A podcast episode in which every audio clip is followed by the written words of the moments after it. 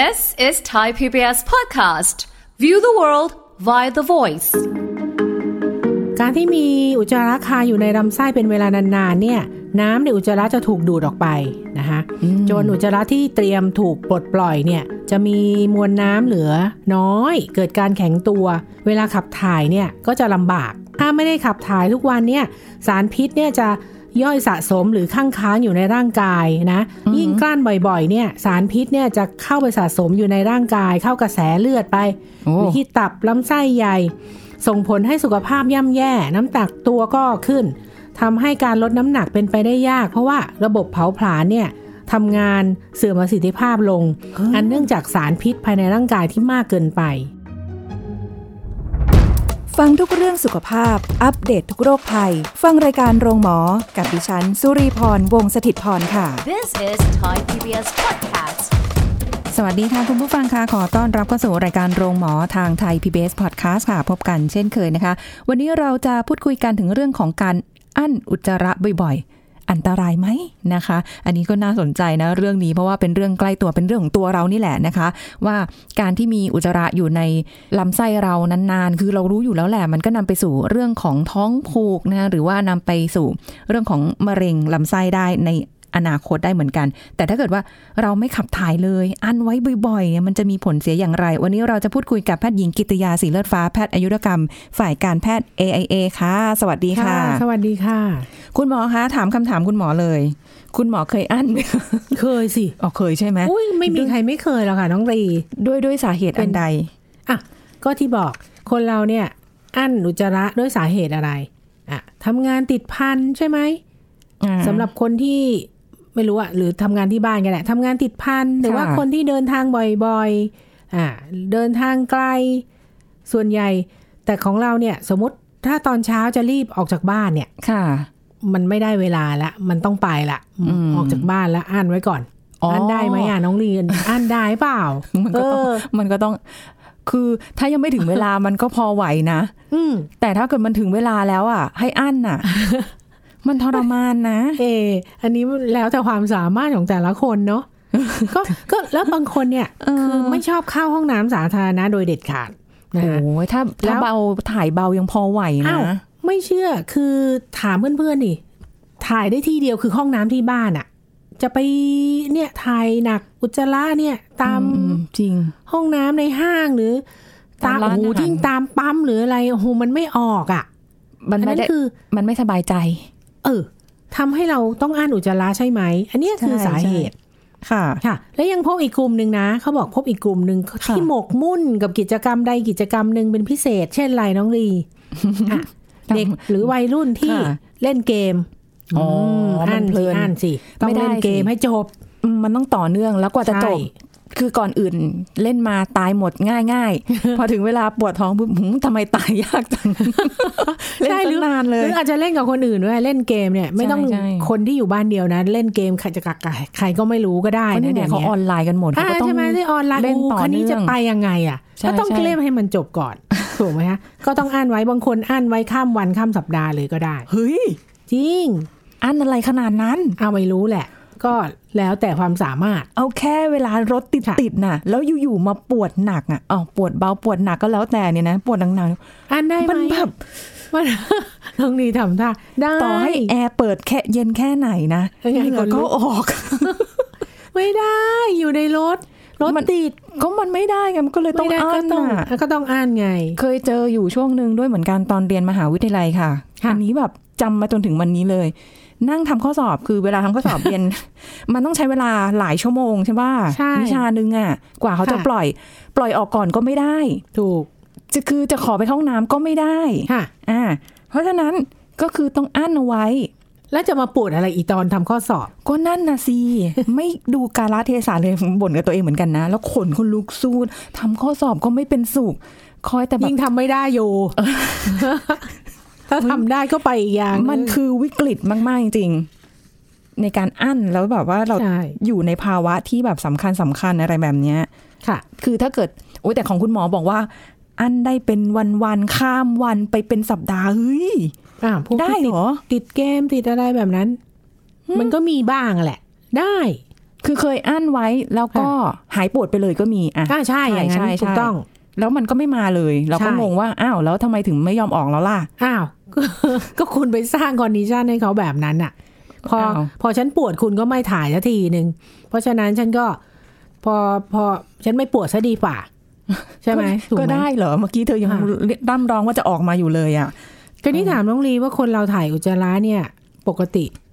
ควรจะกี่ครั้ง วันหนึ่งกี่ครั้ง วันต้องทุกวันไหมทุกวันไม่ทุกวันนี่ผิดปกติไหมอืมแล้วแต่คนหรือเปล่า บางคนนะบอกว่าถ่ายทุกวันเป็นเวลาด้วยนะโอ้โหเขามีเวลาสุดยอดโโหสุดยอดใช่ใช่อันนี้สุดยอดนับถือเลย แต่ค่ะแบบบางคนอาจจะสองวันทีนึงค่ะสามวันทีนึงแต่ก็ถ่ายแต่ก็ไม่ได้ก็ท้องผูกก็ยังพอโอเคไหม ใช่ก็อย่างน้อยไม่ควรไม่ควรน้อยกว่าสามครั้งต่อสัปดาห์นะคะไม่ควรน้อยกว่าสามครั้งต่อสัปดาห์ ถ้าถ้าน้อยกว่าเนี่ย แสดงว่าท้องผูกแล้วแหละ จะเริ่มแย่ละ ไม่กินจะต้องผักเบ่งไม่ไม่ต้องดื่มอะไรละน้ำอ๋อใช่ หรือว่าบางคนเขาถ่ายวันละครั้งวันละสองครั้งก็ได้นะ ก็ไม่ว่าเขาท้องเสียนะ คือคือมันตัวตัวเนื้ออุจจาระที่ออกมาเนี่ยอ่าไม่ได้เป็นเหลวไงไม่ได้เป็นใช่ไหมน้ำมันเป็นอะไรแบบก้อนๆออกมาก็ถือก็ไม่ได้เป็นปกติท้องเสียของเขานะโอ้สองครั้งต่อวันเลยเหรออ้าวที่อิจฉาเขาอีกว่าโทเฮ้ยเป็นปกติของเขา ของลีนี่ไม่ได้เลยนะ ขอดูดซึมสารอาหารให้แบไม่บใช่แล้วนี่คุณคุณน้องลีค่ะลำไส้ใหญ่มันไม่ดูดซึมอ๋แล้อวไม่ดูดซึมแล้วเหรอคะค่ะมันมีหน้าที่ต้องไปหุ่มขี้เหนียวอีก อยากจะดูดซึมสารอาหารนะดูดท่านผู้ฟังเอาดูดให้เต็มที่นะคะอะไรอย่างงี้โอ้น้องลีนี่สุดยอดโอ้ยค่ะความเป็นจริงมันไม่ได้ให้ขำได้แบบนี้นะคะ คุณผู้ฟังเออค่ะนะอะแต่ทีนี้ถ้าเกิดแบบกลั้นไว้นานๆอั้นกันไว้เลย จนมันแบบอ้าวที่จะต้องถ่ายก็ไม่ถ่ายอะ ผ่านไปหลายวันบางคนเป็นสัปดาห์ก็มี ใช่ อันเนี้ยมันจะเกิดอะไรไหมอะ มันจะอันตรายขนาดไหนเกิดเนี่ยสิ เกิดหลายประการเลยนะ อย่างที่บอกอ่านแบบชั่วคราวไม่ได้ทำบ่อยนะ ถ้าท่านผู้ฟังไม่อยู่ใน ถ้าถ้าอยู่ในประเภทเนี้ยอ่านชั่วคราวโอเค ไม่เป็นไรค่ะค่ะนะคะยังไม่ต้องกังวลกับโรคที่เราจะพูดถึงอืมนะคะทีเนี้ยถ้าเราอ่านบ่อยๆ จนเป็นนิสัยเนี่ยเป็นยังไงมั่ง ข้อที่หนึ่งระบบขับถ่ายมันจะรวนสิ ติดนิสัย ติดนิสัยถ่ายไม่เป็นเวลา ค่ะนะคะพอรู้สึกปวดไม่ยอมถ่าย ก็เหมือนจะพลาดช่วงเวลานาทีทอง ที่ลำไส้พร้อมบีบตัวขับถ่ายของเสียออกมาอย่างเต็มที่ ค่ะเออน้องลีสังเกตมาสมมติเช้าๆน้องลีปวดปวดเนี่ยนะ ปวดหนักเนี่ย มันจะมีอยู่ช่วงแค่หนึ่งนาทีสองนาทีเองนะ ที่มันปวดแล้วมันอยากจะต้องไปถ่ายเดี๋ยวนั้นน่ะค่ะถ้าไม่สนใจมันนะ ไปทำอย่างอื่นนะ หันเหไปทำกิจกรรมอื่นเพลินๆนะ หรือว่าจะต้องรีบออกจากบ้านละไม่ไม่ถ่าย ก็อาการเขาจะหาจางหายไป จนในที่สุดไม่ถ่ายเลยในวันนั้น ถูกต้องไหมโถ้าใช่ไหมล่ะ มันมีมันมีโมเมนต์แบบนั้นเหมือนกันนะที่แบบว่าแบบนั้นเหมือนกันหมายความคือหมายว่าความว่ามันก็เคยมีบ้างที่แบบอืมฉันกำลังจะออกไปทำงานแล้วอะใช่ คือแต่งตัวเสร็จเรียบร้อยแล้วค่ะอ่าพร้อมออกแล้วค่ะ อยู่ๆเธอมาปวด คือตอนแต่มัอาบก็จะน้ำทำไมสายไม่ทำไมตอนอาบน้ำไม่ปวดล่ะไอตอนที่อยู่ในห้องน้ำยังไม่แต่งตัวน่ะ มันยังมีใช่เวลาไงเพราะแบบเออแต่งตัวเสร็จปุ๊บคือฉันต้องออกแล้วอะออกแล้วเพราะเดี๋ยวจะสายมันจะใช่ต้องเซ็นชื่อหรืออะไรก็ว่าไปตอกเออบัตรนะคะท่านมาผู้ปฟังวดอะไรตอนนี้แล้วก็ต้องถอยตัวเองกลับมาเพื่อใช่ที่จะเข้า เพราะว่าถ้าเกิดเราไปอยู่ข้างหน้าเคยแล้วอ๋อเคยแล้วเพราะว่าแบบเฮ้ยไม่ได้แล้วมันสายแล้วอะฮะเอ้ย ที่ทำงานไม่ไกล อันนิดนึงเออไม่ไหวก็อย่างไงเลย ถอยดีกว่า ยอมยอมยอมไปสายเอายอมไปนิดนึงสาย อ่าอย่างนี้ก็ก็ดีท่านผู้ฟังเออเออดีดีคือไม่ไม่มีนิสัยอนุจจาระแต่อาจจะตกเส้นหรือตอกบัตรสายไม่มีอะไรที่ก็จอว่าดไปรถเออปัญหาตรงนี้เลยนะคะใช่ อ๋อ มันมีเวลาบีบตัว ใช่ช่วงค่ะนาทีมันจะมีอยู่ทองช่วง ช่วงหนึ่งมันไม่ได้บีบ โอ้โห ฉันจะต้องถ่ายเดี๋ยวนี้นะ คุณน้องเลอ่าฮะอ่ามันจะบีบไปเรื่อยๆให้ ปวดไปเรื่อยๆ ไม่นะค่ะอะไม่ถ่ายใช่ไหมหยุดไม่ปวดแล้วเออฉันเอไม่อจริงเปล่าฉันไม่บีบเธอแล้วก็ได้อย่างเงี้ยเหรอใช่ใช่จริงอะท่านผู้ฟังว่าอย่างนั้นไหมก็รู้เพราะฉะนั้นพอบ่มนิสัยเอ่อบ่มนิสัยกลั้นอุจจาระบ่อยๆ เนี่ย ร่างกายเขาจะเรียนรู้ว่าเราไม่อยากถ่ายค่ะเพราะฉะนั้นก็จะทำให้ระบบขับถ่ายรวนถ่ายไม่เป็นเวลาอืม นะคะอะประการที่สองท้องผูกนะเออการที่มีอุจจาระคาอยู่ในลำไส้เป็นเวลานานๆเนี่ยน้ำในอุจจาระจะถูกดูดออกไปนะคะอืมจนอุจจาระที่เตรียมถูกปลดปล่อยเนี่ย จะมีมวลน้ำเหลือน้อย เกิดการแข็งตัว เวลาขับถ่ายเนี่ยก็จะลำบาก นะก็เกิดอาการท้องผูกที่แบบต้องเบ่งเยอะๆเบ่งแล้วแบบว่าพอใช่เวลามันออกมาแล้วมันจะรู้สึกแบบท้องผูกค่ะเสียดสีค่ะ แล้วก็รู้สึกแบบมันเหมือนจะบาดอะค่ะอารเดี๋ยมวณ์ปเราระจะมาณนี้ มีต่อไปว่ามันบาดแล้วเกิดอะไรขึ้นบ้างทำไมมีพัดคอนติเนียต่อเนื่องด้วย ใช่เอออะท้องผูกต่อมาอะการที่สามสะสมของเสียและสารพิษภายในร่างกายเยอะขึ้นน่ะ อย่างที่น้องลีบอกเอาไว้นานๆเถอะ ไม่ต้องเก็บเอาไว้ในลำไส้ใหญ่ ไม่ใช่นะคะน้องลีฟังนะ เนื่องจากการขับถ่ายเนี่ยจะเป็นวิธีที่จะช่วยขจัดสารพิษและสารเคมีออกไปจากร่างกายอ๋อออย่างเป็นธรรมชาติค่ะถ้าไม่ได้ขับถ่ายทุกวันเนี่ยสารพิษเนี่ยจะย่อยสะสมหรือข้างค้างอยู่ในร่างกายนะ แล้วก็จะเพิ่มปริมาณมากขึ้น ยิ่งกลั้นบ่อยๆ เนี่ย สารพิษเนี่ยจะเข้าไปสะสมอยู่ในร่างกาย เข้ากระแสเลือดไปโอ้หรือที่ตับลำไส้ใหญ่ ส่งผลให้สุขภาพย่ำแย่ น้ำตักตัวก็ขึ้นทำให้การลดน้ำหนักเป็นไปได้ยาก เพราะว่าระบบเผาผลาญเนี่ยทำงานเสื่อมประสิทธิภาพลง อันเนื่องจากสารพิษภายในร่างกายที่มากเกินไป โอ้โหอันนี้คือแบบจ้า เป็นไปจะได้ดูดยังงอะไรไม่ใช่ดูดสารอาหารแล้วน้องลีแสดงว่าฉันที่ฉันอ้วนขึ้นเนี่ย ฉันไม่ได้เพราะว่ามีไขมันในตัวเยอะ ฉันอาจจะเก็บมันไว้นาน ดูดสารอย่างพิษเงี้ยเหรอ ดูดสารพิษเข้าไปแล้วว้ายไม่ได้ละเผาผ่านก็ไม่เผาผ่านแล้วตอนเนี้ยเออแต่ว่าค่ะถ้าเกิดไม่ถ่ายนานๆมันก็ไม่ไหวเหมือนกันนะ มันก็จะรู้สึกใช่ไหมอึดอัดคะเนาะค่ะอืมทีเนี้ยพออะไม่ถ่ายนานๆเป็นยังไงอ่อนเพลียขึ้นไส้ไม่สดชื่นนะจะค่ะน้องลีเคยเป็นใช่ไหมใช่ใช่เพราะว่า เพราะว่าไม่เพียงแต่ร่างกายดูดซึมเอาน้ำกลับเข้าไปใช้งานนะเมื่อกี้เราบอกนะ ทั้งดูดน้ำทั้งสารพิษสารเคมีกลับเข้าไปนะค่ะเอาเชื้อโรคเข้าไปด้วยค่ะเราเชื้อโรคเนี่ยที่มีการเจริญเติบโตในอุจจาระก็จะถูกดูดซึมเข้ากระแสเลือดเช่นเดียวกันค่ะนะคะก็จะทำให้เกิดการอักเสบภายในร่างกาย ส่งผลทำให้ระบบภูมิคุ้มกันเนี่ยทำงานหนักขึ้นค่ะเชื้อโรคก็จะทำให้ร่างกายอ่อนเพลียปวดศีรษะ ท้องอืด สิวขึ้นโอ้ผิวหนังอักเสบเอออะอารมณ์ก็ไม่ดีหงุดหงิดง่ายค่ะอาจจะเกิดปัญหากลิ่นปากตามมาด้วย โอ้โห หลายอย่างเห็นไหมเลยล่ะนะคะเก็บไว้ทำใหม่อ่าฮะต่อไป อุจจาระอุดตัน ข้อที่ห้าอุจจาระอุดตันอืมคือเป็นมากกว่าท้องผูกละนะ เพราะว่าจะเกิดกับ คนที่อั้นอุจจาระนานๆ หรือว่าค่ะมีอาจจะมีโรคอื่นนะ อาจจะเป็นพวกไฮโปไทรอยด์หรืออะไรแบบนี้ มีปัญหาค่ะระบบขับถ่ายไม่ปกติอืมอุจจาระเนี่ยจะอัดแน่นอยู่ตรงบริเวณปลายลำไส้นะคะจะพบบ่อยในคนสูงอายุแล้วก็ผู้ป่วยติดเตียงค่ะที่ไม่ได้ถ่ายหลาย ๆ วันโอ้ฉะนั้นอุจจาระก็จะค้างอยู่แห้งแข็งจนร่างกายเนี่ยไม่สามารถขับถ่ายอุจจาระออกมาได้ง่าย ๆ อันเนี้ยถ้าใครท่านผู้ฟังมีญาติ เป็นคนไข้สมมตินะอัมพฤกษ์อัมพาตนอนติดเตียงหรืออะไรแบบเนี้ยปัญหาเนี้ยพบบ่อยมาก สมมุติว่าคุณยายคุณย่าท่านไม่ถ่ายมาสามวันสี่วันห้าวันเนี่ยเขาเรียกว่า เอ่อแบบ fecal impact เนี่ยเขาเรียกว่าต้องควักอะ่ะ ท่านผู้ฟังคงไม่ได้ทานอาหารกลางวันอยู่นะ คือจะไม่คือไม่ถึงขนาดคือสวนไม่ได้แล้วใช่ไหมสวนไม่ได้สวนไม่ออก ต้องไปควักเอาออกมา ใช่ต้องใส่ถุงมือคือคือต้องเรียนรู้ล้วงจากเข้าไปจากคุณพยาบาลใช่เฮ้ยใส่ถุงมือเนี่ย แล้วก็ค่ะต้องช่วยฟักไอ้ส่วนที่แข็งมากๆออกมาก่อนอุ้ยแล้วไม่เจ็ท่านบหรอท่านถึงจะเจ็บสิ คือถ้าทำไม่เป็นหรืออะไรนี่ก็อาจจะมีเลือดออก อาจจะไปโดนผนังของอื้อหือทวารหนักอะไรแบบนี้ เป็นจริง ๆ ท่านผู้ฟังโอ้อันนี้พบได้เลย ค่ะนะคะ ทีนี้ที่มากกว่านั้นเนี่ยอย่างที่พบในดารานักร้องที่ที่ที่โพสต์เฟซบุ๊กเมื่อเมื่อไม่กี่ไม่เดืนาอนนก่อนเอออัอันนั้นคืออุจจาระเต็มท้องเลยนะเต็มไม่ใช่เฉพาะปลายลำไส้ใหญ่ที่เราควักออกมาเต็ได้มนะลำไส้เลยนะ เต็มท้องเลย เต็มเออลำไส้ใหญ่ลำไส้ใหญ่ก็ยาวเท่าไหร่หนึ่งจุดสองถึงหนึ่งจุดห้าเมตร มันอยู่ในท้องเราค่ะคุณผู้ฟัใช่ ก็ยาวมากมันอยู่เต็มลำไส้ใหญ่อะท่านผู้ค่ะฟังคิดดูอะมันจะต้องรักษาอุ้ยยังไง มันไม่อึดอัดหรอ แค่อึนี้ดอัดท้องมากผูกนี่เขาจะมีแบบอาการต่างๆ อะไรที่พูดไปเมื่อตะกี้เนี้ยอ่าค่ะอันนั้นต้องหาคุณหมอแล้ว คือมันเป็นมานานแล้วแก้ปัญหาไม่ได้ใช่ก็ต้องไปหาสาเหตุว่าตกลงแล้วมัน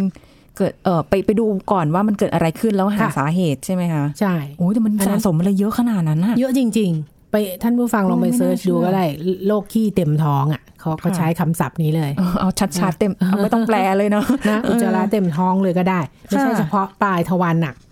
อืมอันนี้ของพวกเราเนี่ยปกติเนี่ยจะอยู่ที่ปลายธรรมานะคือพร้อมใช่ที่จะพอที่จะอ่าออกมาอ่าถึงเวลาปุ๊บลำไส้ก็จะบีบอ่าเธอออกได้แล้วนะ เดี๋ยวมีอันใหม่มา ใช่ ประมาณนี้ค่ะ ค่ะคันนี้ข้อที่หกที่น้องลีพูด ถ้าคันนี้ท้องผูกบ่อยล่ะ ค่ะอั้นบ่อยลิสีดวงก็ถามหาสิ เพราะว่าอะไร เพราะว่าอุจจาระที่มีความแห้งแล้วก็ค่ะเป็นก้อนแข็งเนี่ย ต้องออกแรงเบ่งใช่ไหมใช่เมื่อกี้น้องลีทำท่าเบ่งออกมาเลยเออเมื่อออกแรงเบ่งเป็นยังไง หลอดเลือดดำตรงทวารหนักจะขยายท่านผู้ฟังคิดตามนะค่ะมีการขยายตัวโป่งพองของเส้นเลือดดำที่ทวารหนักก็จะเกิดโรคลิสีดวงทวารที่เราเคยพูดไปละโอ้โหนะถ้าก้อนอุจจาระแข็งบาดปากปากทวารหนักด้วยเนี่ย ก็จะมีเลือดออกอีกค่ะค่ะ นอกจากนั้นก็อาจจะเกิดแผลตรงรูทวารที่เรียกว่า anal fissure ได้ มีการติดเชื้อ แบคทีเรียซ้ำซ้อนก็เกิดเป็นฝีคันสูตรได้ที่เราเคยพูดไปแล้วนะคะไม่ค่อยคุ้นชื่อเท่าไหร่ แต่ว่าก็เนี่ยแหละผลจากการอ่านอุจจาระใช่ แล้วก็ทำให้ท้องผูกโอ้โหเห็นไหมหกโรคแล้วนะคะ ท่านผู้ฟัง หกอย่างแล้วนะอ่าเยอะต่จัองไปประการที่7เพิ่มความเสี่ยงของโรคผนังลำไส้อักเสบ หรือว่า diverticulitis ค่ะเนื่องเนื่องจากอะไร เพราะว่าการที่เราไม่ขับถ่ายทุกวันนะอือหืออุจจาระก็สะสมสะสมใช่ไหมทีนี้ผนังลำไส้บางส่วนของเราเนี่ย มันไม่ใช่ผนังที่มีความแข็งแรงตลอด ท่านผู้ฟังนึกถึงลำไส้ใหญ่ยาวๆเลยนะค่ะมันจะมีบางส่วนที่อ่อนแอเพราะฉะนั้นพอมีอุจจาระสะสมสะสมเนี่ยมันจะเกิดความดันใช่ไหมคะค่ะเกิดแรงดัน ผนังลำไส้บริบริเวณนั้นก็จะโป่งพอง เพราะว่าจะต้องรองรับน้ำหนักของอุจจาระที่มีการแข็งตัวค่ะพอมีเชื้อโรคเข้าไปสะสมสะสมอยู่ในในในอักตัวโป่งพองดังกล่าวเนี่ยก็จะเกิดการอักเสบติดเชื้อขึ้น ก็เรียกว่าเป็นโรคผนังลำไส้อักเสบอืมค่ะแอดวานซ์กันขึ้นไปเรื่อยๆนะคะ โรคเนี่ย ต่อไปที่ไม่อยากเป็นที่สุดคือมะเร็งลำไส้ค่ะโอ้ใช่ที่พูดเพถึราะงว่าตอนแรก เอ่อที่ไม่ได้ ไม่ได้พูดเอง เพราะมีมีงานวิจัยเอ่อของประเทศของ American College of Gastroenterology เนี่ยเขาบอกว่าภาวะท้องผูกเรื้อรังเนี่ยมีความสัมพันธ์กับความเสี่ยงมะเร็งลำไส้ใหญ่เนี่ยค่ะมากกว่าคนปกติถึง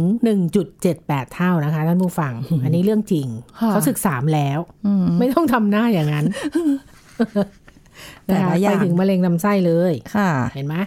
อ๋อแค่อั้นอุจจาระ คือจะด้วยความไม่ตั้งใจแล้วก็กลายเป็นความค่ะเคยชินหรือเปล่าหรืออะไรเงี้ย ก็ค่ะต้องระวังนะ ก็นานๆก็ก็อย่าอย่าอั้นบ่อยๆแล้วกัน เอาเท่าที่จำเป็นอะเอาจำเป็นจริง ๆ ที่มันจำเป็นจะต้องอั้นไว้ก่อนน่ะใช่อันนั้นอะ ค่อยๆอั้นแต่ถ้าเกิดค่ะว่ายังพอที่จะหาห้องน้ำได้ หรือแบบ โอ้ยมันอยู่ข้างนอกก็จริงอะ แต่ถ้าห้องน้ำยังพอเข้าไหวค่ะก็เข้าเถอะนะคะไม่ต้องไปรออั้นไว้แล้วก็เราไม่รู้หรอกว่าไปหนทางข้างหน้าเนี่ย อย่างเวลาไปเที่ยวนี่ นิดนึงเลยนะจริง ๆ อันนี้เข้าใจเลยว่าทำไมแบบ เราอยากจะอั้นไว้อะเราไม่อยากจะแบบไปกลางทางใช่ไหมใช่ยิ่งบางสถานที่ที่เคยเล่าให้ฟังค่ะบางประเทศเขาก็ไม่ห้องน้ำก็ไม่ได้เอื้ออำนวย อะไรอย่างนั้นน่ะใช่เราก็เรารู้สึกไม่โอเคกับการที่จะแบบไปเข้ามันก็ทำเหมือนกับสะกดจิตตัวเองไหมว่าเฮ้ยฉันไม่เข้าห้องน้ำมันก็จะไม่ข้างนอปวดนะเออเออเออถ้าทำสะกดจิตตัวเองให้ไม่ปวดเอาได้จริงๆ สมมติอาไปเที่ยวอย่าง อย่างถ้าไปเที่ยวต่างประเทศนี่คือ ไม่ค่อยถ่ายเลยนะ บางทีสองสามวันไปเลยเหมือนเหมือนรู้ตัวเองเข้าใจเลยใช่ไหมไหมว่าค่ะแบบเอ้ยฉันเพราะอว่ายากเข้าห้องน้ำพอเช้าขึ้นแทนที่เราจะได้ถ่ายใช่ไหมค่ะต้องรีบรีบรีบใช่ไหมไปไปไปทัวร์ก็หกเจ็ดแปดก็ต้องปุ๊บปุ๊บปุ๊บก็ต้องออกจากโรงแรมนี้นี่ค่ะมันไม่ได้ถ่ายไงอืมพอไม่ได้ถ่ายเอาไปเที่ยวทั้งวันกลับมาอ่า เช้าขึ้นอีกก็ต้องรีบอีกอะไรอย่างเงี้ยค่ะไม่ถ่ายทีสองสามวัน อันนี้จะใช้วิธีแบบว่าค่ะอะไรที่เป็นอาหารที่เป็นความสุ่มเสี่ยงที่จะทำให้ท้องเสียหรืออะไรก็แล้วแต่เอออะก็จะพยายามไม่แตะอ๋อแล้วก็ใช่น้ำดื่มน้อยลงไปเลย เวลาที่ต้องเดินทางค่ะมันก็ท้องผูกโดยปริยายว่างั้นถูกไหมก็เนี่ยก็เนี่ยใช่ก็อะไรที่มันไม่ควรจะเป็นมันก็มาเป็นใช่ แต่ถ้าอยู่บ้านก็ชิวๆเอ้าก็ปวดต้ท้อองงก็สบายๆเข้าห้องน้ำตัวเองอะไรอย่างเงี้ค่ะยอืมเอางี้ บอกลามันเลยได้ไหม ไม่อยากจะท้องผูก ไม่อยากจะมีขี้เต็มท้อง ไม่อยากจะแบบโห ต้องมานำสู่โรคภัยไข้เจ็บ เยอะแยะมากมาย ค่ะ ก็บอกว่าอย่าไปอั้นไว้นะ เริ่มปรับพฤติกรรมตัวเองให้ได้ค่ะให้ดีนะคะ ฝึกขับถ่ายให้เป็นเวลาทำยังไง เลือกการเข้าห้องน้ำเวลาเดิมซ้ำๆทุกวันนะคะ ก็ฝึกให้ตัวเองนั่งขับถ่ายเป็นเวลาเช่น หลังตื่นนอน หรือหลังรับประทานอาหารเช้าค่ะนะคะอาจจะปรับเวลาตื่นนอนให้เช้าขึ้นอะ เข้าใจไหมจะได้ไม่ต้องรีบ เวลารีบออกไปทำงานเนี่ยก็มีเวลาดื่มนม ดื่มน้ำเปล่า หรือถ้าบางท่านมีเวลาจริง ๆ ก็ทานอาหารเช้าที่บ้านได้เนี่ยก็จะค่ะดี มันก็จะมีการกระตุ้นให้เกิดการอยากถ่ายอืมพอทานอาหารเช้าอะไรเรียบร้อยเนี่ยก็คือ ปวดถ่ายไปนั่งค่ะก็ถ่ายไปก็สบายละออกไปทำงานวันนี้ทั้งวันสบายเลยเออแต่มันสบายใจนะใช่ไหมมันจะโล่งใช่ไหมแบบเออฉันเข้าห้องน้ำแล้วอ่าเออแต่มันคือท่านผู้ฟังต้องตื่นเช้าอีกหน่อยหนึ่งไงค่ะตื่นเผื่อเวลามดื่มน้ำนู่นนี่นู่น แต่ก็ไม่ได้ให้ไปนั่งรอมาให้มันถ่ายนานมานานๆไป อันนั้นขนาดนั้นทำไม่ให้ได้เกิดลิสีดวงค่ะ ค่ะ แล้วก็ไม่ใช่แบไม่บได้ว่าให้นั่งเป็นชั่วโมงโอ้แต่ค่ะเดี๋ยวนี้วิสัยส่วนใหญ่นะ เอาจริงว่าๆถือโทรศัพท์มือถือเข้าไปด้วย ก็นี่ไง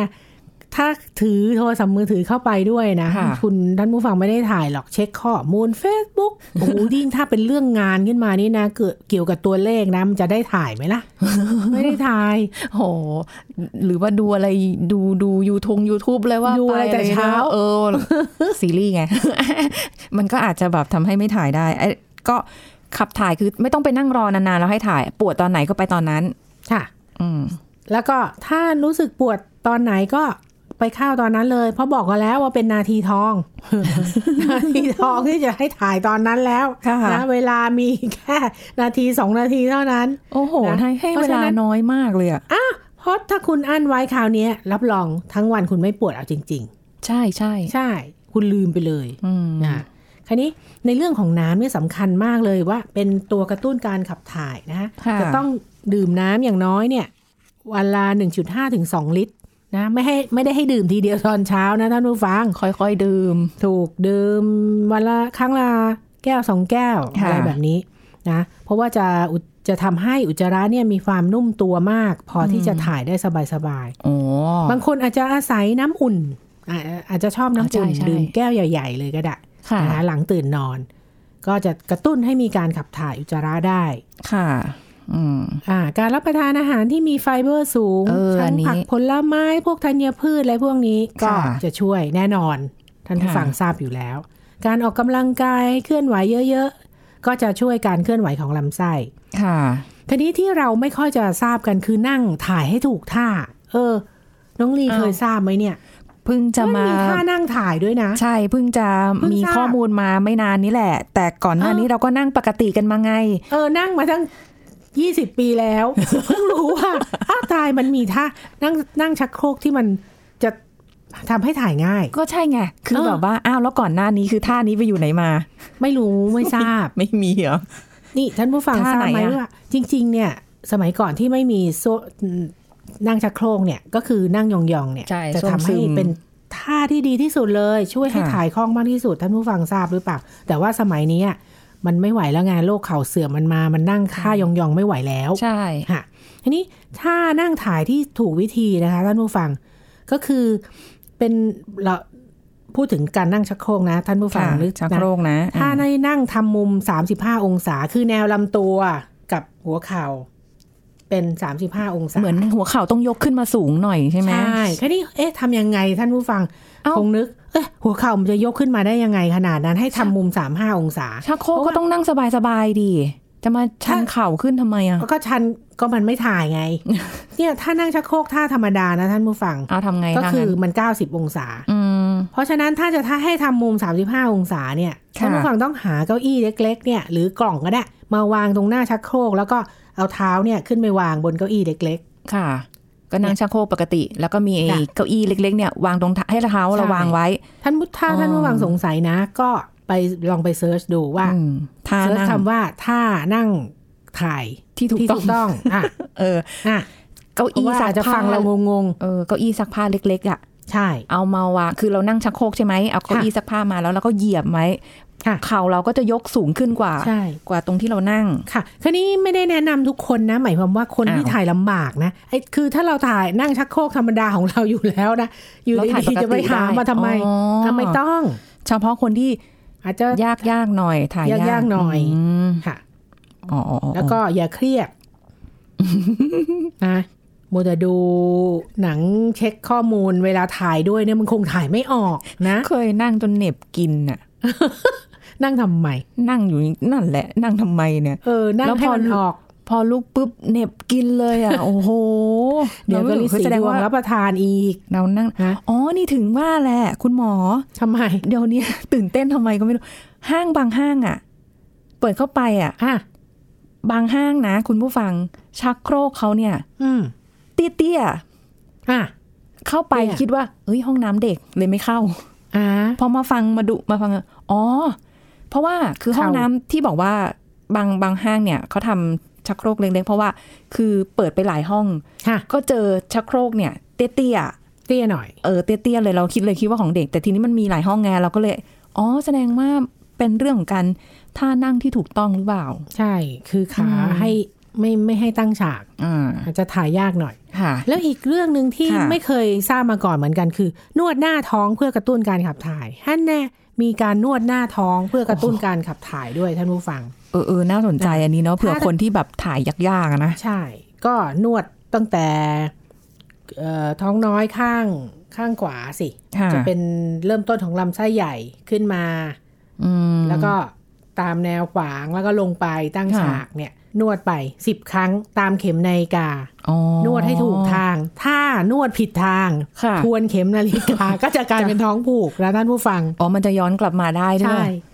พราะฉะนั้นเออถ้าท่านผู้ฟังสนใจเรื่องการนวดหน้าท้องไปเซิร์ชคำว่านวดหน้าท้องเพื่อกระตุ้นการขับถ่ายอืมเพราะว่าเวลาของเราจะหมดแล้วค่ะอธิบายไม่ได้ คือคือเอาเป็นว่าถ้าไม่ได้ถึงขนาดท้องผูกหนักๆเลยอย่างเงี้ยก็ขับถ่ายปกติไปใช่วันสองวันแต่เราขับถ่ายปกติ อันนี้ไม่ได้ผิดปกตินะค่ะแต่ถ้าเมื่อใดที่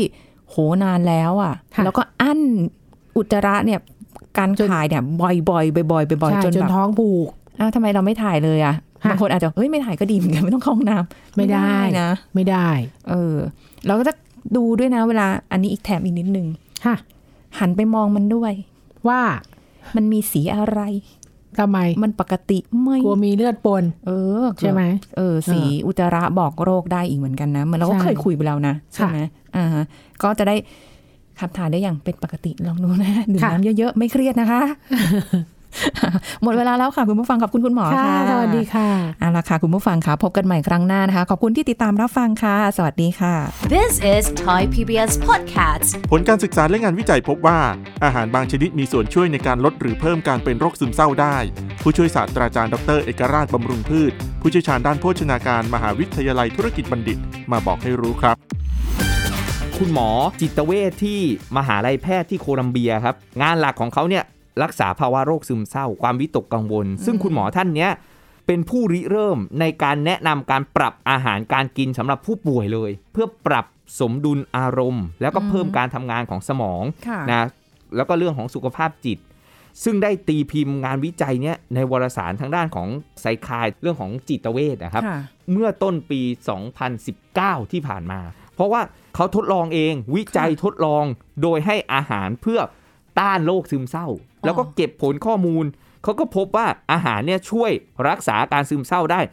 ระดับปานกลางถึงรุนแรงให้ดีขึ้น จากการวิจัยตรงเนี้ยข้อมูลวิจัยเนี่ยเขาก็พบว่าเอ๊ะ